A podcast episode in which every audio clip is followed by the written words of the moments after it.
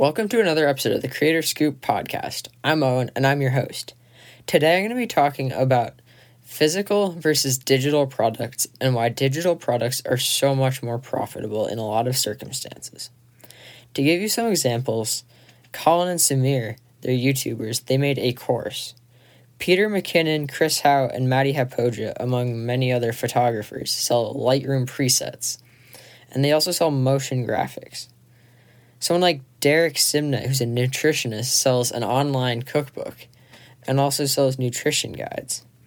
Greg Doucette and Jesse James West, who are fitness influencers, sell workout plans and diet help. So these products are much more profitable because they cost almost nothing to produce.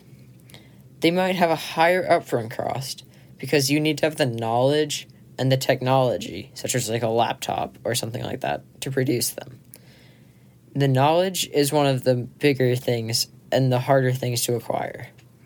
But once you have these and you've made the products, such as like the course or the presets or whatever you're making, then you can continually sell it year after year and keep profiting off of it without having to do anything. You don't have to employ any people and you don't have to make anything. So, this is just a source of passive income that many creators use to increase their yearly income.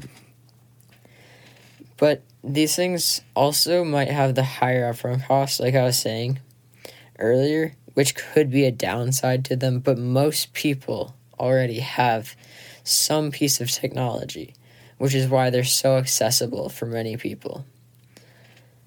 So, to recap, these things, such as presets, nutrition plans, and workout plans, are much cheaper to produce than physical products such as t shirts or merch like that. So, this is why many creators use them because they're free to produce and they sell really well, especially if the creator has a good audience. So that's about it. Hope this podcast brought you some value. Please drop a question. You can send it to the email in the description. Also, please leave a review. So, thanks for listening.